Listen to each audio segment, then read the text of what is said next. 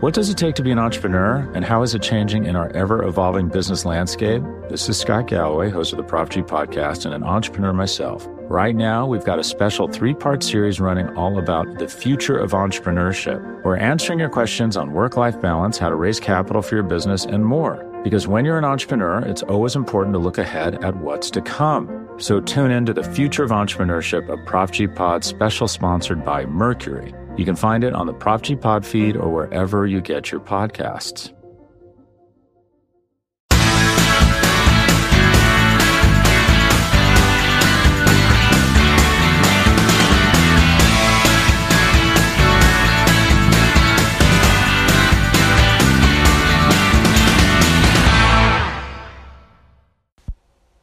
This is the Orange and Black Insider Bengals podcast. Thanks for listening. You are currently hearing an interview with Bengals Director of Player Personnel, Duke Tobin. Our own John Sheeran is co conducting the interview alongside Joe Goodberry. We hope you enjoy. That's your logo. It's mine, yeah. Um, someone made it for me and sent it to me on Twitter. But, uh, you know, I think fans are kind of feeling the roller coaster of a week ago it said the reports are Bengals are zeroing in on Joe Burrow. We don't worry about reports. People will be guessing. We don't have to right. do anything until April, so I just uh, would uh, advise a uh, deep breath in uh, the situation. There's going to be a lot of reports out. Know that we don't put any of our intentions out, and uh, so that doesn't come from anybody within our organization that we're definitely doing X. We're definitely doing Y all I'm saying is that we're going through the process of making a decision for the end of April, which is when the decision has to be made by, not sooner. We don't get to start earlier if we make the decision tomorrow.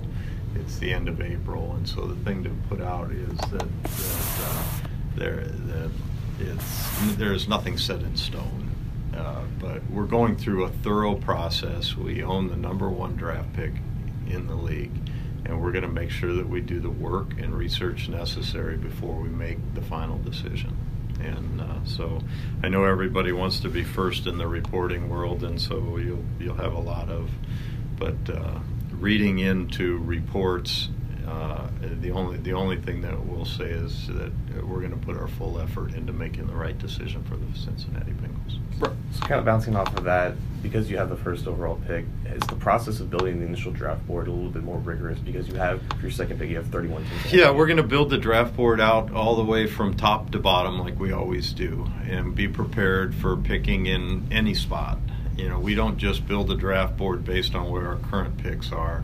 We build the draft board to, to kind of show us, okay, if we go from here to here, what's our universe going to be, and is that something we want to do? We just don't trade back or up for no reason. We trade back or up because we know the universe that's going to be there um, that we would want to pick in that. And there, like every draft, there'll be areas of a draft that are stronger than others. You know, there's a lot of guys that we feel really good about in the third round. Very few guys we feel really good about that we would be willing to take in the middle of the second round. You know, so every draft board has these voids and heavy spots, and if you can feel good about your analysis about where guys are going to be available, because that's a big part of what we do. Not only how much do we like them, but where are they going to be available and and if you feel good about that then you can move around a little bit with some certainty that okay we're gonna we're gonna go ahead and move this pick. We're gonna come down into this area which we think is a little more fertile and a little more uh, uh, the, the players down there are a little more in a position. Rather than taking a guy from down here that we like and taking him up here we'll try to move that draft capital and gain something on the back end we really love this fourth rounder. We really love these guys that, that are developmental players in the fifth round. Love to get two picks down there.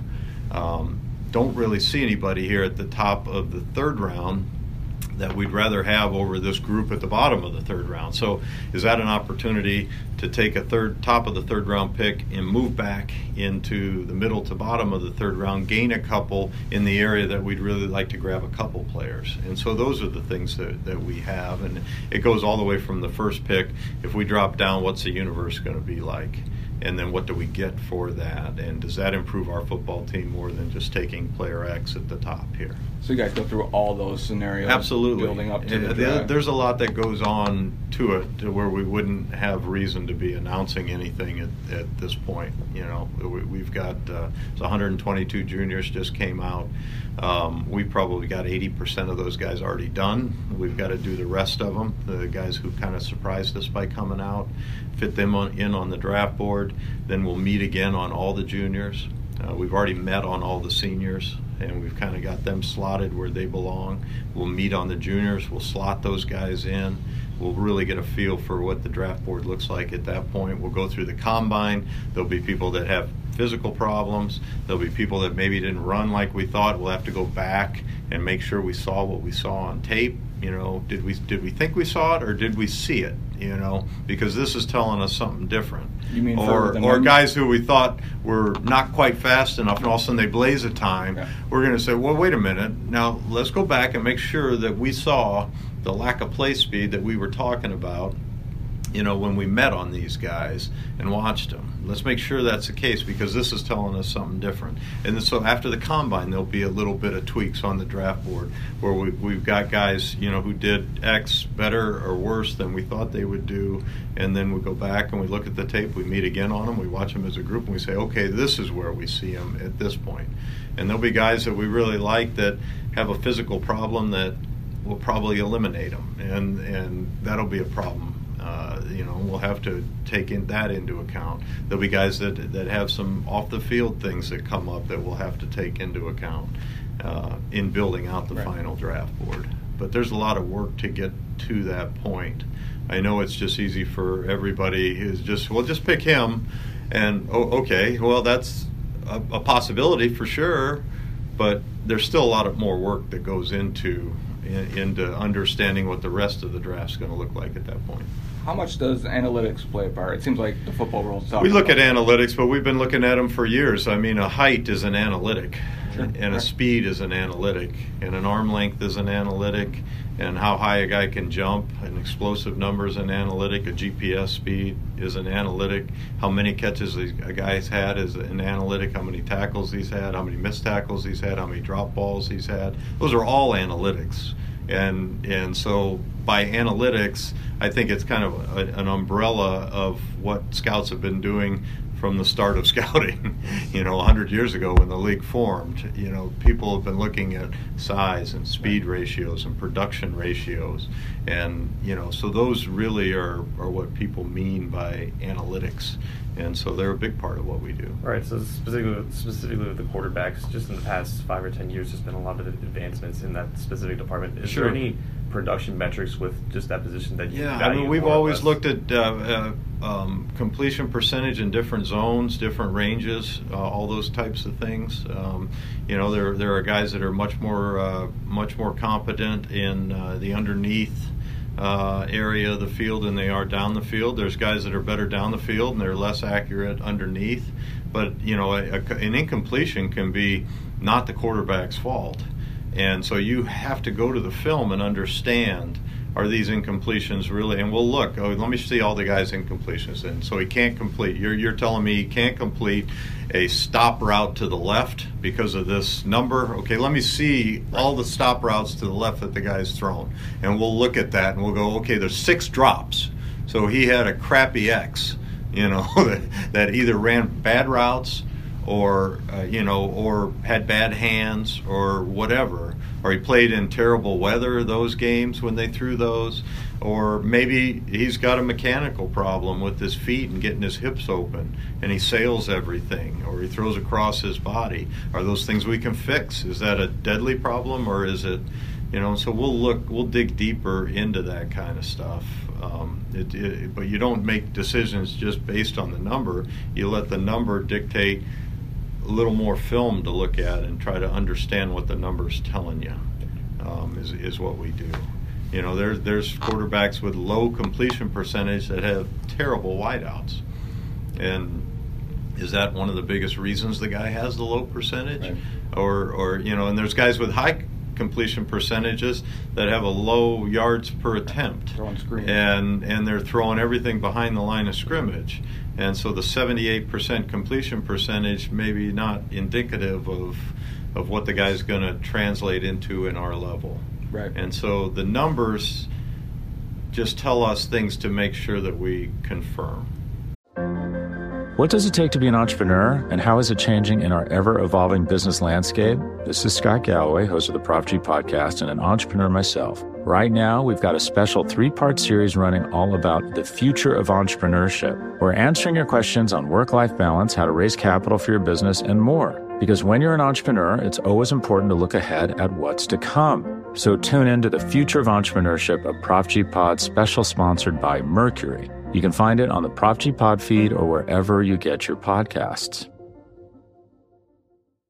How much has it changed? I feel like even as long as I've been doing this for 10 years ago, what I thought I knew then, it seems like now I look at quarterbacks much differently. Or even five years ago, now these guys going off script, doing off schedule plays Yeah. much more than before. It's a big component of the NFL right now that the, the teams that are having the most success are, are getting more off script plays on third down than the teams who are trying to run the perfect play on third down. You know, and, and when you can get a guy that can can make the unexpected happen, the Mahomeses of the world, uh, the, those teams right now are now you can make negative unexpected happen doing that too. So you've got to have the right guy that still is in control of what he's doing and not just Isn't that part important? Flying like by the vision doesn't like narrow when that that has to happen. You see sure. that with some guys that Sure. you know they get out there and they start to panic a little. But bit. it's a whole team thing. The, the line has to continue to block.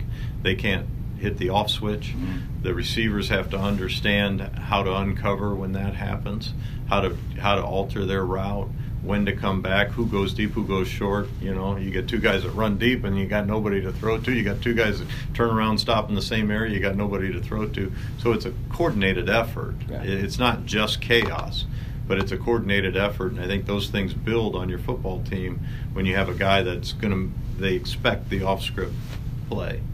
So the term like first round prospect or day three prospect, it kind of gets thrown around a lot, and it's almost kind of subjective from team to team. They have different types of qualifications for what determines Yeah. that. Do you think that that subject that subjectivity kind of hinders just a, a general better way of evaluating prospects, or did you just feel like it's just We don't buy into what we read on guys. Right, we, of we, course. we we grade them according to what they've done on tape and how we feel about them and what the research has told us. Um, you know, when I first started scouting, there wasn't a day three. There wasn't even a day two. Mhm. It was, you know, one day. You just grinded Right. through the whole thing. So those are new terms. Those are buzzwords. Uh, those those terms don't really matter to us. Now he might be a fourth round talent. He might be a fifth round talent. He, he might not have the ability to improve our position that we currently have, but he's a second round talent.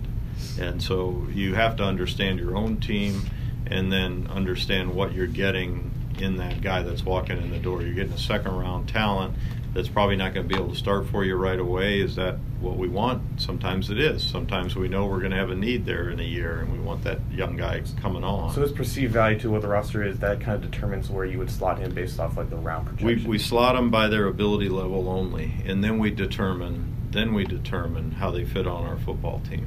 So there'll be position groups maybe where we feel like we're void, where you can get Bengal starters all the way down through the end of the third round or fourth round. Um, now the talent level, you're getting a fourth rounder, and you realize you're starting a fourth round talent. But for us, that guy's going to start. You know, for other teams, he might be the fifth corner, say. You know, but you understand what you're getting in the talent. You don't take a fourth round talent, drive him up to the second round because you need a guy at that position. Right. You understand what you're getting. But but we put lines in on our board of wh- where we feel the starters end for us on our current football team, and so we understand you know what we're getting when the guy walks in the door. We're getting a starter, but he's a backup player, really. How do you weigh that against, say, like uh, you're in the third round, you got a second round receiver still there, but we may not need one. We will take, if there's a big enough discrepancy, we'll take the better player all the time, every time. We won't jump down. We won't jump down a big bracket and and take take a lesser talent at that spot. We'll take the better talent if there's a big discrepancy. We put guys in buckets, and we won't leave one bucket until that bucket's empty. You know, Yep. Until that bucket, unless it's a kicker or Sure. something. You know, it, truly a specialist position, or or sometimes even quarterbacks fall out of their bucket. But we won't leave that bucket and go down to this lower level talent group to take a guy at a position of need. Now, within that bucket, we'll let need drive what we do a lot because they're similar talents. We're not losing the talent, but we're getting a guy that might fit better on our current football team. So I, I think just with this offseason, with there's a lot of questions with AJ and Andy and, the, and their futures in general. Is yeah. there a higher sense of urgency to kind of get things right, not only with those two, but just building the rest of the team? Yeah, I, I, I those, those guys are have been incredibly important players for us, and and we're not going to do anything in haste when it comes to those guys. Um, those, those, guys, those guys have done things the right way for us, and we're going to be uh, very respectful about how we go forward with both of them. Is there an idea that if you get to the point of you drafting a quarterback of a four or five year window while that contract would be cheap to maybe maximize the roster? Is this a good reason to pay a running back like Joe Mixon? We're trying to maximize our roster no matter what we do at any single position. I mean, that's it gives you a little more that's, resources. That's though, the right? goal yeah, is to maximize the roster and and with with paying players, there's a uh, uh, we call it a zero sum game. You give more over here, you get, right. get less over here, and and so how to fit that in best um, in the current window and in the future windows that you're looking at. That's that's an important piece of what we do, and uh, yeah, we're trying to maximize our roster. And uh, the less you're paying to one position group, the more you can pay to another, and that's pretty standard. It seems like it's been a good advantage for a lot of Super Bowl teams, you know, to have that rookie contract quarterback. Yeah, it can be. It can be, and there's been a lot of Super Bowl teams with a highly priced quarterback too. They, you got one of each in the Super Bowl right now. True. So, having worked with Zach now for a year, what would you say is the, the biggest commonality that you two share in terms of just not only just draft uh, prospect value? I think enthusiasm general? for the game. Uh, you know, I, I, think we view the game in very similar ways. I, I, I, think that um, we want guys who enjoy football first and foremost. You know, everything drives around the enjoyment of actually playing the game, and then enjoy the things that come with it. Not, I want the things that come with it, and but I've got to play football. And so we're both after the same thing. We want guys who really love the football game. How do you find that? Uh, you got to work at it. You got to talk to people who have been around them. You got to visit with the player. You got to. I mean, sometimes you're wrong. You know, sometimes you're wrong. Sometimes guys' motives change they're human beings. Mm-hmm. But ultimately, that's what we want. We want guys that just can't get enough of football. They love practicing, they love the preparation, they love watching film, they love the competition of it.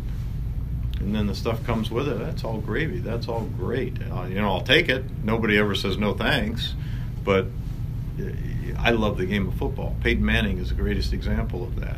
He loved the game of football. Everything else came with it. Sky's the limit but that's not why he was doing it. Do you find it harder to project that or find that out than it is the football stuff that's on tape? Absolutely. It's by far the hardest thing to find out. Yeah. How often do you? Uh, so it, then you'd probably get guys that are different than you expected more often personality wise. But on tape, how often do you see a trait in college and you're like, man, he gets here and you know I don't know that. Mm, those traits normally show back up. I mean, if you can do something once, you can do it. It's in you, mm-hmm. and and those traits will some some are slower to slower to show those traits when they walk in. It's a new environment. Maybe they're not comfortable, not confident yet, and so they don't show up right away. But those traits always show up. If it's there, it's there, and you've got to get it out of them. You got to put them in position to show that trait, just like their college team did. Um, and sometimes they're in a different position, or sometimes, you know, it's uh, maybe a bigger competition level jump, so it takes a while for the guy to translate those skills.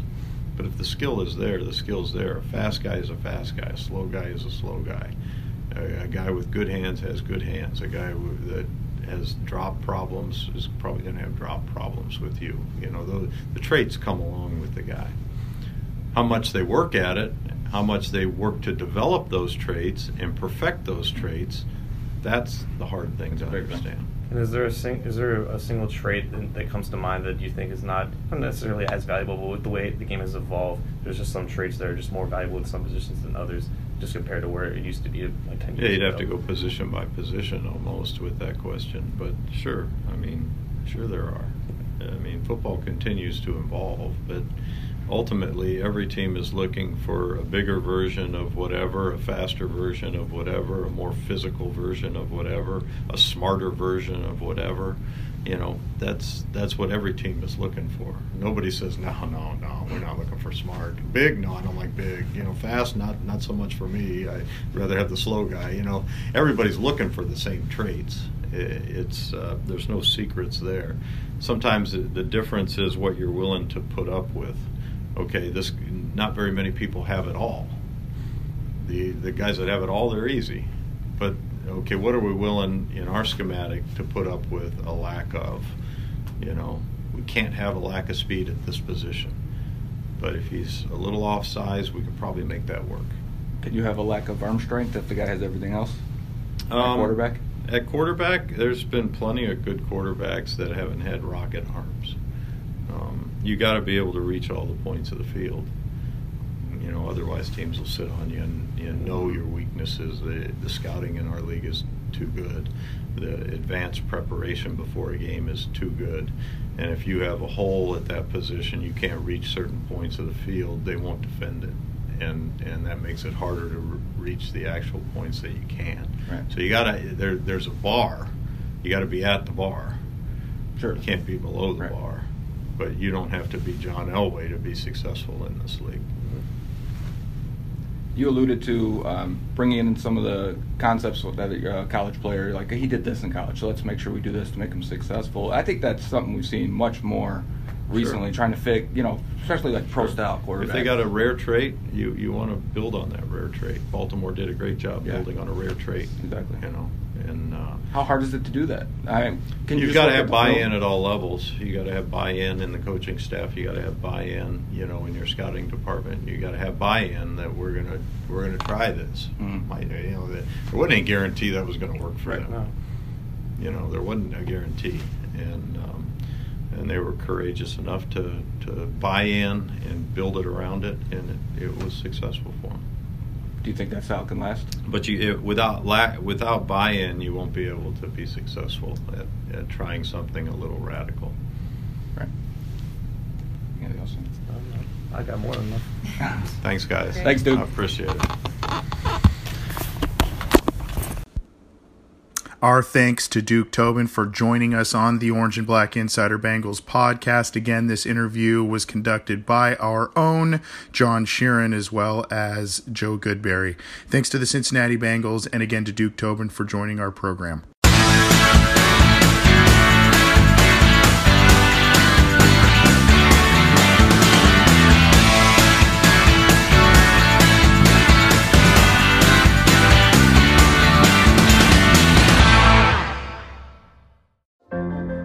What does it take to be an entrepreneur, and how is it changing in our ever evolving business landscape?